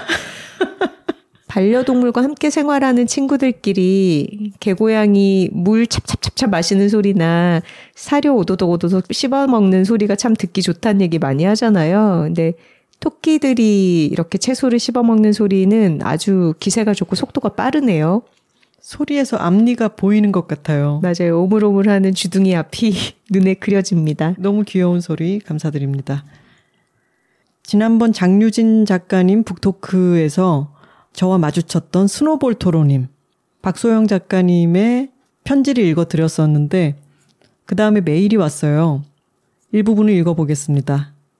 안녕하세요. 저는 마포 중앙도서관 화장실에서 하나 작가님과 마주쳤던 스노볼 토로입니다. 여둘톡 63화 브러쉬업 라이프 편에서 그 일화와 제 이름이 언급되는 걸 듣고 성덕이 된 기쁨을 나누고 싶어 이렇게 메일을 쓰게 되었습니다. 사실 63화가 업로드 되었을 때 저는 이래저래 해당 회차를 아직 듣지 못한 상태였어요. 그러다 제가 재작년 여름에 강연을 갔던 중학교의 선생님으로부터 메일을 받았습니다. 여들톡에서 제 얘기를 듣고 반가워 안부 연락을 한다는 내용이었는데 같은 톡토로라는 사실에 엄청난 내적 친밀감이 올라와 메일을 쓰지 않을 수 없었다고 하시더라고요. 그러면서 저의 앞날을 응원해 주셨는데 어찌나 반갑고 감사한지 톡토로 is everywhere를 체감하며 이렇게 서로의 안부를 즐겁게 물을 수 있는 훌륭한 연결고리가 되어준 여둘톡에 또 한 번 감사의 마음이 들었습니다. 그리고 나중에 이 사연이 소개가 될 수 있으니 이 중학교 선생님께 음. 톡토로 이름이 있냐고 따로 물어보셨대요. 음. 너무 귀엽지 않나요? 이분은 사서교사 톡토로를 줄여서 사교토로라고 하는 음. 이름으로 불러주시면 좋겠다라고 하셨다고 하네요. 네, 톡토로는 어디에나 있죠. 음. 여둘톡의 시작부터 함께 해온 톡토로로서 너른 취향과 멋진 어른의 자세를 매주 다정한 목소리로 나눠주시는 두 작가님의 노고에 무한한 감사와 애정의 인사를 드리고 싶습니다. 하시면서 살짝 다음 달에 신작이 나온다는 말씀도 해주셨습니다. 음. 제목을 말씀해 주셨으면 한번 언급했을 텐데 그러게요. 제목은 안 써주셨네요. 기대해 보겠습니다. 기대하겠습니다. 송파 흰발 논개님의 댓글입니다. 64화 자연관찰을 시작해 봅시다. 그리고 영화 수라에 대한 편에 댓글 남겨주셨어요. 두 분 말씀 듣고 바로 군산 신공항 반대 서명을 했습니다. 그리고 영화를 보려고 찾아보니 제가 일하고 사는 강남 송파에는 상영관이 없더라고요. 그래서 시간 내어 광화문까지 1시간 반 걸려와서 영화 수라를 봤어요. 알아야 하니까요. 중요한 사실 그리고 좋은 영화 알려주셔서 감사합니다. 이상입니다. 하셨네요. So what to 님께서 언니들 첫 댓글을 이렇게 달게 되다니요. 저는 김해공항 근처에서 나고 자란 사람이에요. 김해공항은 김해시가 아닌 부산시 강서구 대저 이동에 위치해 있어요. 오래전 4, 50년 전에는 이곳이 김해에 속해 있었던 것 같지만 지금은 엄연히 부산시 저희가 4, 50년 전 정보를 말씀드렸던 음. 거였습니다. 짭짜리 대저 토마토가 이쪽 지역에서 나오지요. 김해 대저 토마토 아닌 부산 대저 토마토. 김포공항도 지금은 서울시 강서구에 속해 있죠, 아마? 어려서부터 낙동강 넘어 대저 사람이라고 하면 낙동강 오리알이다 이런 소리를 들었어서 자격지심이 있답니다. 암튼 이런 걸로지만 첫 댓글 달게 되어 반갑습니다. 늘 고맙습니다. 오래오래 방송해 주세요. 하셨습니다. 아. 이런 걸로지만이 아닙니다. 어, 너무 중요한 그렇죠. 정정을 해주셨네요. 저희는 톡토로님들이 대쪽같이 이렇게 음. 정정해 주시는 거 너무 좋아합니다. 저희 정확한 정보를 항상 전하고 싶거든요. 감사합니다. 김해공항은 부산시 강서구, 김포공항은 서울시 강서구에 음. 있습니다. 996 9484님께서 포커페이스 저도 엄청 재밌게 봤거든요. 먼저 보고 여둘톡을 들으니 더 재밌네요. 제가 미처 몰랐던 내용도 알려주셔서 꿀잼이었어요. 하셨네요. 마들렌 뮤님께서도 좋은 걸 좋다고 말하고 싶어서 댓글로 남긴 드라마 포커페이스가 두 분을 만족시키고 심지어 에피소드로 선택해 주시다니 정말 기뻐요 하셨습니다. 네. 저희에게 포커페이스를 소개해 주셔서 정말 고맙습니다. 네. 그리고 Brush Up Life를 또 재밌게 보고 계신 분이 계시네요. 이안 스트림님께서 Brush Up Life 즐겁게 보고 있는 40대 남톡토로입니다. 일본 음악을 꽤 어릴 때부터 들어왔는데 익숙한 음악이 많이 나와서 옛날 생각도 나고 재미있네요. 덕분에 소소한 즐거움이 생겼습니다. 하셨습니다. 현미님께서 8살 호토로님의 두 번째 연재 덕에 까치 꼬리가 두 가지 색으로 이루어진 걸 알게 되어 기쁘네요. 호토로님은 자연을 좋아하니 게리 퍼거슨이 쓴 자연처럼 살아간다라는 책도 읽으면 좋아할 것 같아요. 운동 별로 안 하고 수평 자세만 고집했더니 근육이 많이 없어졌어요. 선선한 바람 불면 근육을 다시 모아야겠어요. 이상입니다. 하셨습니다. 네. 여둘톡을 통해서 저희가 추천하기도 하고 톡토로님들이 추천해 주시기도 하는 그런 책이나 영화나 드라마 콘텐츠가 점점 많아지죠. 음. 이 추천들을 다 소화해야 한다는 그런 쫓기는 부담감은 느끼지 마시고요. 본인의 취향에 맞다 싶은 것들이 있으시면은 천천히 하나씩 그렇게 즐겨주시면 좋겠습니다. 이번 주에 소개한 레베카도 그렇고요. 음. 안녕하세요, 작가님들. 저는 독일에서 일하고 있는 팟캐스트 애청자입니다. 어, 오늘 독일 분들이 두 분이나 보내주셨네요. 그러네요. 독일 시간은 한국보다 7시간 느려서 월요일 오후 6시쯤 퇴근하면 새 여둘톡 에피소드를 들을 수 있어요. 그래서 매주 월요일엔 아침부터 퇴근 생각에 설렙니다. 오늘도 퇴근하고 새 여둘톡 에피를 틀었는데 황선우 작가님의 우자가 저와 같은 우자임에 놀라고 반가웠어요. 저는 현명할 현자를 더해서 현명한 우주라 외국인 친구들이 제 이름의 뜻을 들으면 galaxy of intelligence라고 번역해 줍니다. 그 우주적인 스케일에 놀라요. 그리고 현우도 선우만큼 중성적인 이름인데 개인적으로 중성적인 이름을 가진 게 어렸을 때부터 좋았어요. 남자, 여자가 모두 가능한 이름이라 자기소개를 할 때마다 현우 플러스 여자라는 조합이 주는 호방함과 자유로움을 느꼈거든요. 독일에 와서 처음 일할 때는 안나라는 이름을 썼어요.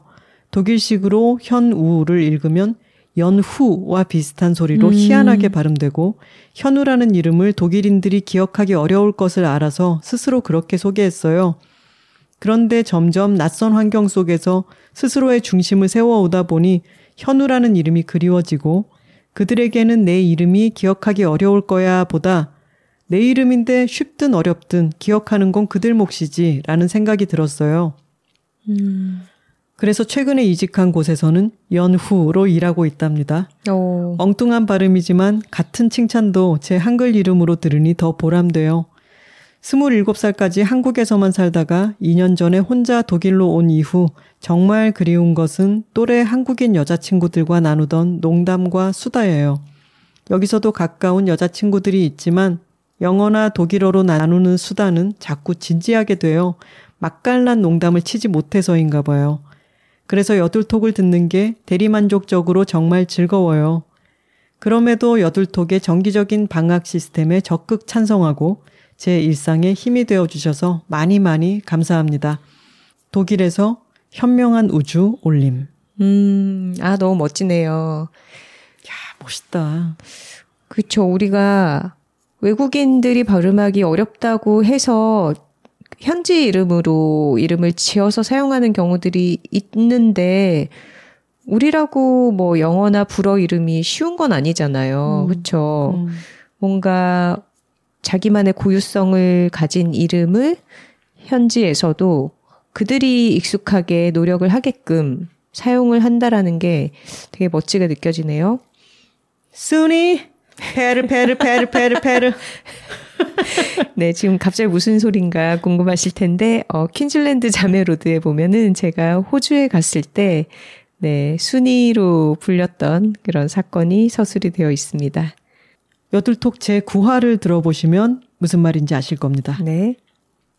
숲속의 톡토로님께서 호토로님께 들려주고 싶다고 하면서 물가치 이야기를 써주셨습니다.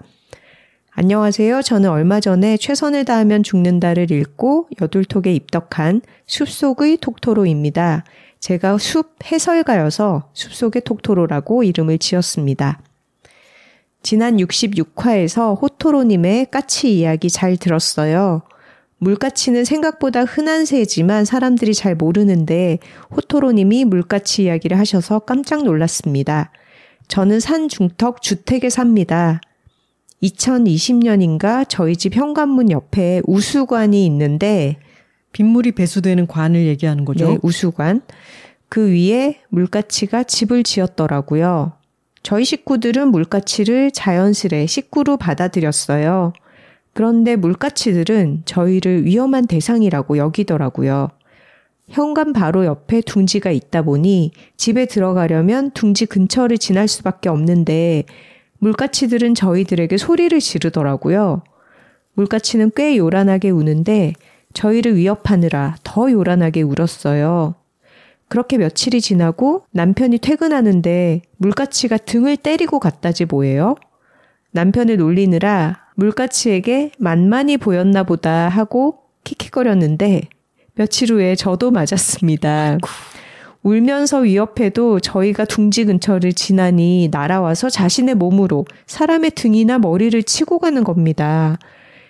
여기서 중요한 점은 한 마리가 아니라는 거예요. 두 마리도 아닙니다. 한 마리가 근처 어딘가에서 깍깍 울면 저기서도 울고 어딘가에서 다른 아이가 휙 날아와 공격을 합니다. 그런데 이 녀석들이 저희만 공격하는 것이 아니었어요. 저희 집 앞을 지나는 이웃들도 모두 공격하여 이웃들이 불편해졌어요. 어찌해야 하나 고민을 하다가 야생동물 보호협회에 연락했습니다. 대원분이 바로 나오셔서 둥지를 옮겨주셨어요.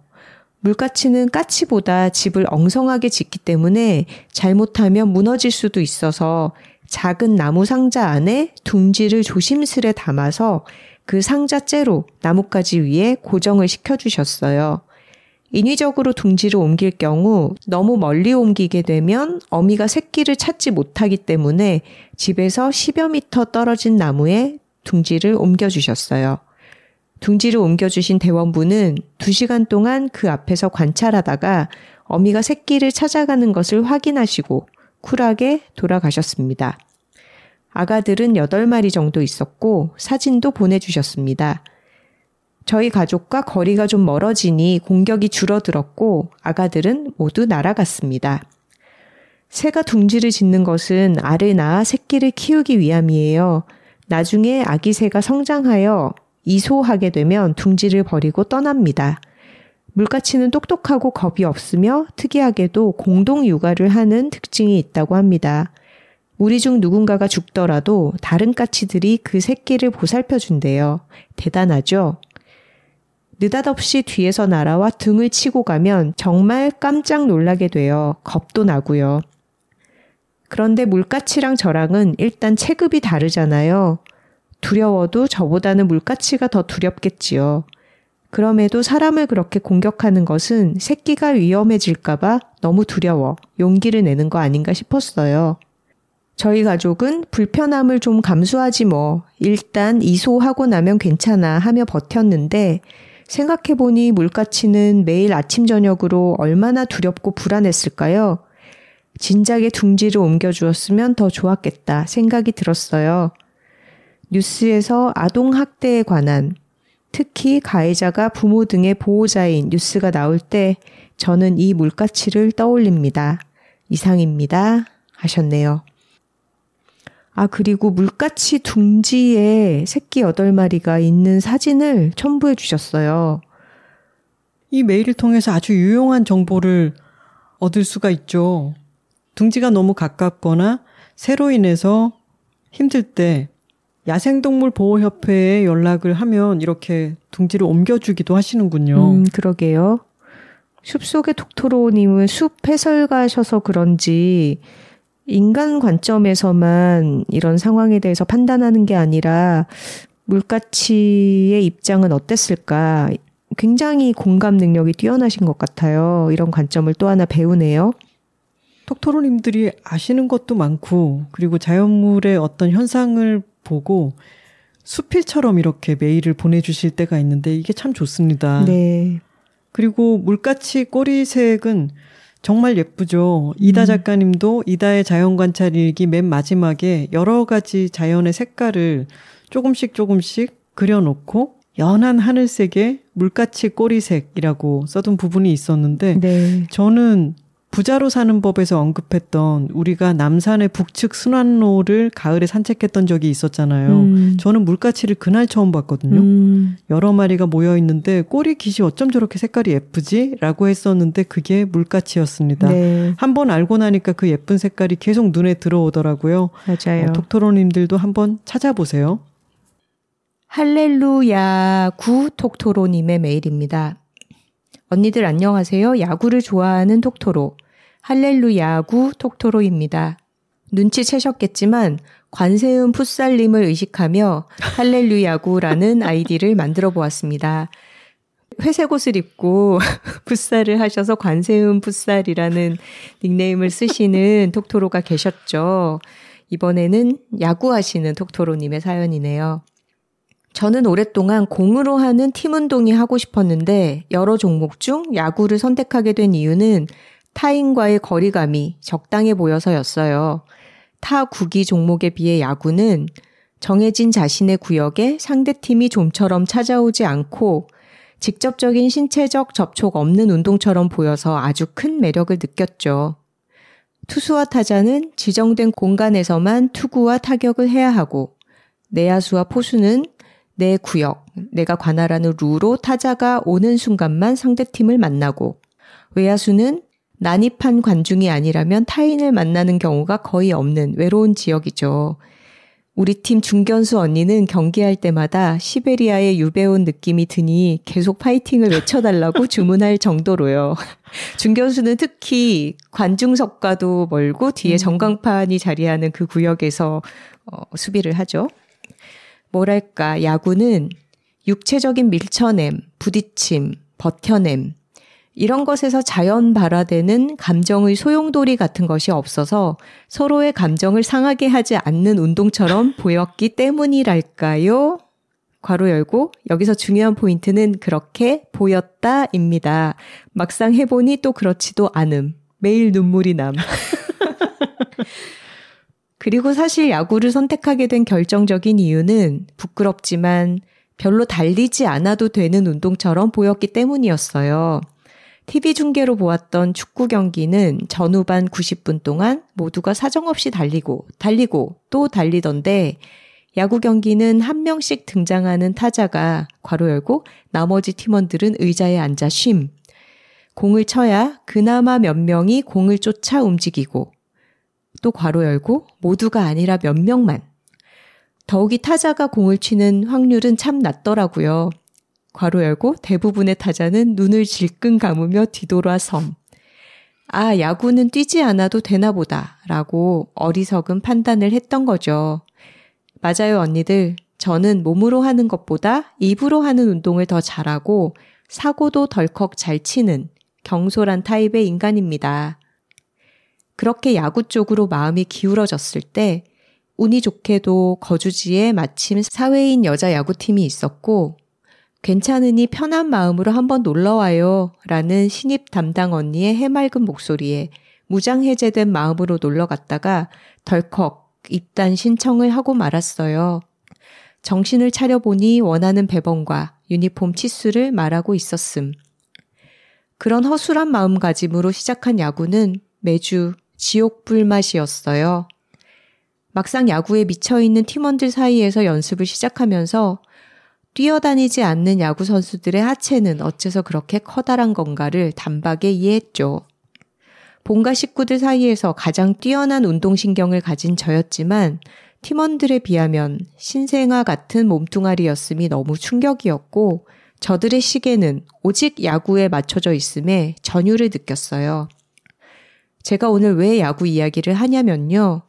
축구를 사랑하는 마음을 뿜뿜 뿜고 있는 김원비 작가님과 관세음 풋살님에게 자극받아서 축구도 멋지지만 야구도 멋져요 라고 외치고 싶은 마음도 있고 망타크를 얘기하며 즐거워하는 두 언니들에게 여전히 기울어진 운동장이 있고 그곳에서도 기쁘게 달리고 있는 여성들이 있다는 것을 알리고 싶어서랍니다. 한국에서 프로야구의 인기란 정말 어마무시하잖아요. 경기장에 방문하는 관중 수나 TV 중계로 방영되는 경기의 수만 보아도 타 종목들과는 비교가 되지 않을 정도로요. 그런데 언니들, 야구에는 여자 프로 선수가 없어요. 저도 야구를 직접 시작하기 전까지는 생각해보지 못하던 사실인데, 우리나라엔 진짜로 여자 야구 프로팀이 없어요. 왜 그런 걸까 나름 생각을 해봤거든요. 야구 경험이 여자아이들에게 거의 전무한 환경. 그리고 리틀 야구 이후에는 과정이 없어서 여자아이가 엘리트 교육 코스로 배울 수 있는 한계점이 중학생까지라는 점. 이유를 모르겠지만 만들어지지 않는 프로구단. 수요가 없어서 공급이 없는 건지, 공급이 없어서 수요가 없는 건지. 닭이 먼저냐, 달걀이 먼저냐 같은 문제처럼 느껴지더라고요. 그런데 말입니다. 이런 기울어진 운동장은 프로만큼이나 생활체육계에서도 만만치가 않아요. 야구를 즐기는 선수의 수가 남성에 비해 적다 보니 자연스럽게 연습할 구장을 구하는 일도 경기를 해보는 경험도 너무나 적어요. 자연스럽다고 적는데 왜 이렇게 부하가 치밀어 오르는 걸까요? 하지만 언니들, 오늘 제가 하고 싶은 말은 이런 팍팍한 현실에 대해서가 아니라 그런 상황에서도 야구가 너무 좋고 너무 재밌어서 죽을 만치 야구를 즐기는 멋진 언니들을 자랑하고 싶어서랍니다. 여자 야구는 전국에 50여 개의 사회인 야구팀이 있는데요. 여기서 야구를 잘하잖아요? 그러면 국가대표로 선발되어서 국제대회들을 나가게 돼요. 물론 직장인들은 본인의 연차를 써서 경기와 훈련에 참여를 하고 각기 거주하는 지방에서 연습을 하기 위해 오가는 비용은 지급되는 훈련 경비보다 더 많이 소모된다고 하더라고요. 저는 경험해 보지 못한 신계 영역의 일이라 소문으로만 들었습니다. 하지만 국대에 선발된다는 것 자체를 영광으로 여기며 열성을 다하는 선수들이고 꼭 국가대표라는 거대한 타이틀을 얻지 않아도 그저 야구를 한다는 것 자체가 너무나 큰 행복인 사람들이에요. 자기가 좋아하는 것을 온몸으로 즐길 줄 아는 사람들. 이것은 톡토로 정신 아니겠어요? 그래서 저는 야구를 하는 모든 언니들은 반쯤은 톡토로라고 생각해요. 비약이 좀 있죠. 그렇죠. 야구를 하면서 여덟톡을 들으시면 야구 톡토로죠. 또 야구는 너무나 사랑스러운 부분이 있는데요. 수비를 할 때 내 영역이라고 생각하는 그곳에 오는 타구는 무조건 잡고 싶잖아요. 막 몸을 날려서라도 잡고 싶은데 마음과 몸은 늘 따로 노니까 공을 잡는 것보다 빠지는 경우가 더 많아요. 이건 저희 경우에 그렇습니다. 다른 언니들은 쌩 하고 잘도 잡아요. 공을 놓치면 너무 시리에 빠져서 다리가 풀려버리고 마는데 그때마다 다른 팀원들이 나의 뒤에서 그 공을 잡아줘요. 나의 실수를 보완해주는 누군가가 늘 나를 향해 달려오는 거죠. 그리고 실수를 한 나를 보며 겁나 멋있게 괜찮다고 이야기를 해줘요. 든든한 뒷배. 이거 느낌 아시죠? 톡토로 뒤에는 여둘톡이 있고 여둘톡 뒤에는 톡토로가 있습니다. 이거요, 이거. 좀 많이 열심히 끌어다 붙이신 느낌이 없지 않아 있습니다만. 이런 안정감이 주는 마음의 두둑함이랄까 그런 것을 야구를 하면서 느껴요. 우리 팀원들은 나를 믿어주기도 하지만 또 나를 위해 달려와 주기도 한다. 혼자 감동. 이렇게 재미있고 훌륭한 야구를 더 많은 사람들이 즐겼으면 좋겠어요. 아직은 쉽게 접하기 어려운 종목일지 모르겠지만 사람들이 직접 던지고 치고 달리면서 눈으로 보는 것에서는 느끼기 어렵던 야구의 진가를 느껴볼 수 있었으면 좋겠어요. 그러기 위해서는 야구가 조금 더 진입장벽이 낮아졌으면 해요. 누구나 한 번쯤 운동을 생각할 때 해보고 싶다 떠올리는 종목이 되기를 바라요. 그리고 그것이 이제는 멀지 않은 이야기라고 느낍니다. 이 언니들이 이렇게 재미있게 야구를 즐기고 그냥 막 해나가다 보면 세상이 조금씩 움직여지지 않을까 생각하거든요. 그래서 머지않은 그 언젠가 누군가 쉽게 즐겨볼 운동 종목을 찾는 그 순간에 다른 멋진 여러 종목들 사이에서 야구가 또 하나의 선택지로 그렇게 올라가 있을 것을 믿어요. 그리고 그 즈음에는 운동장 한켠에서 작고 하얀 공을 직접 던지고 치고 달리는 소녀들을 지켜보던 한 어른 사람이 어이, 거기 소녀. 이 선생님과 야구 한번 해보지 않겠니? 라고 스카우트 제의를 하게 되는 날도 멀지 않았다고 생각해요. 그때까지 제가 야구를 계속 할 수 있을지는 장담 못 하더라도 저는 그 순간을 소망하며 계속해서 응원하고 있을 거랍니다. 그러니 언니들, 야구하는 언니들의 멋짐도 전국의 톡토로들에게 전해주시면 너무나 고맙겠어요. 요즘 이 톡토로들의 파워가 장난이 아니거든요.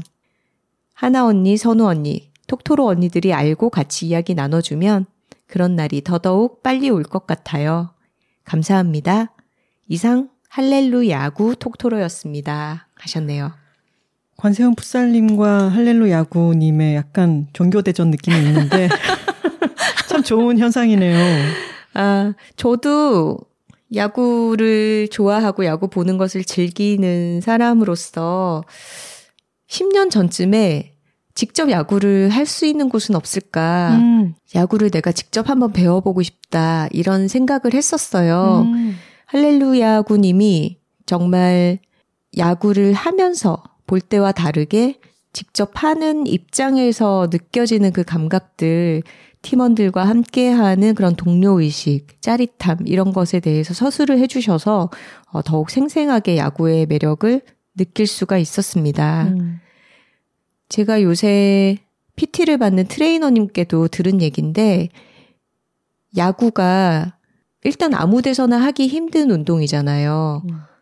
시설이 필요하고, 장비가 필요하고, 하는 사람들이 모여야 하다 보니까 축구보다는 훨씬 접근성이 떨어진다고 하더라고요. 음. 그리고 아마추어로서 뛰어난 실력을 보이면 정말 이렇게 국가대표로 국제대회에 출전할 수도 있다라고 하는데 우리에게 경험해 볼 수 있는 방법들이 많이 알려지지 않은 것도 사실이죠.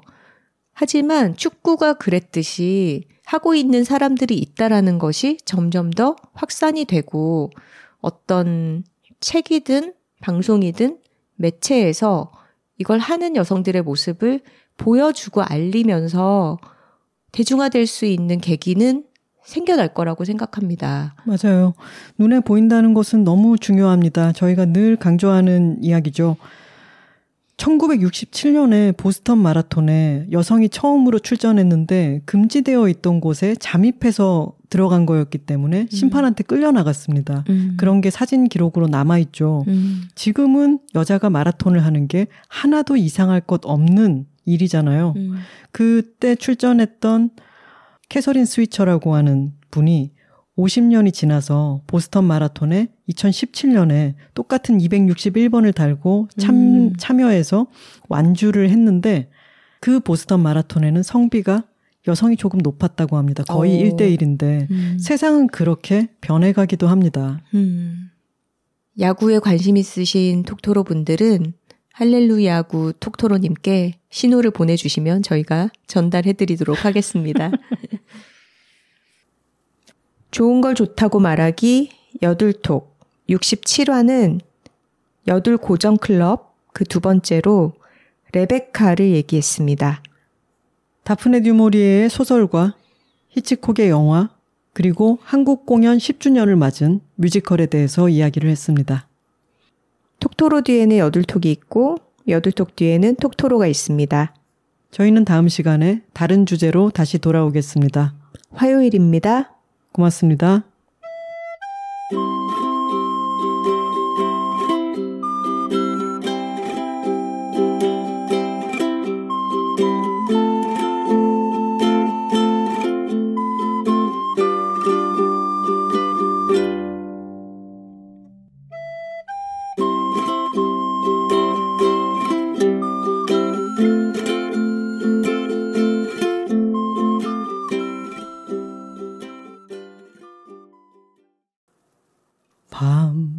바다의 깊은 신음소리가 저주를 부르고 검은 그 어떻게 부르는지 모르겠어. 가사를 찾았어? 그림자들이 창문 음. 틈으로 우릴 쳐다 음. 우릴 쳐다봐 문을 잠궈 다 도망쳐. 음. 방마다 스며 있는 음습한 이 기운 바, 바로 그녀 그 그녀의 긴 그림자. 레베카 지금 어디든 멈출 수 없는 심장 소리 들려와. 바람이 부르는 그 노래 레베카 나의 레베카 어서 돌아와. 여기 맨덜리로 레베카. 레베카. 이거 쿠키로 넣어주면 안 돼?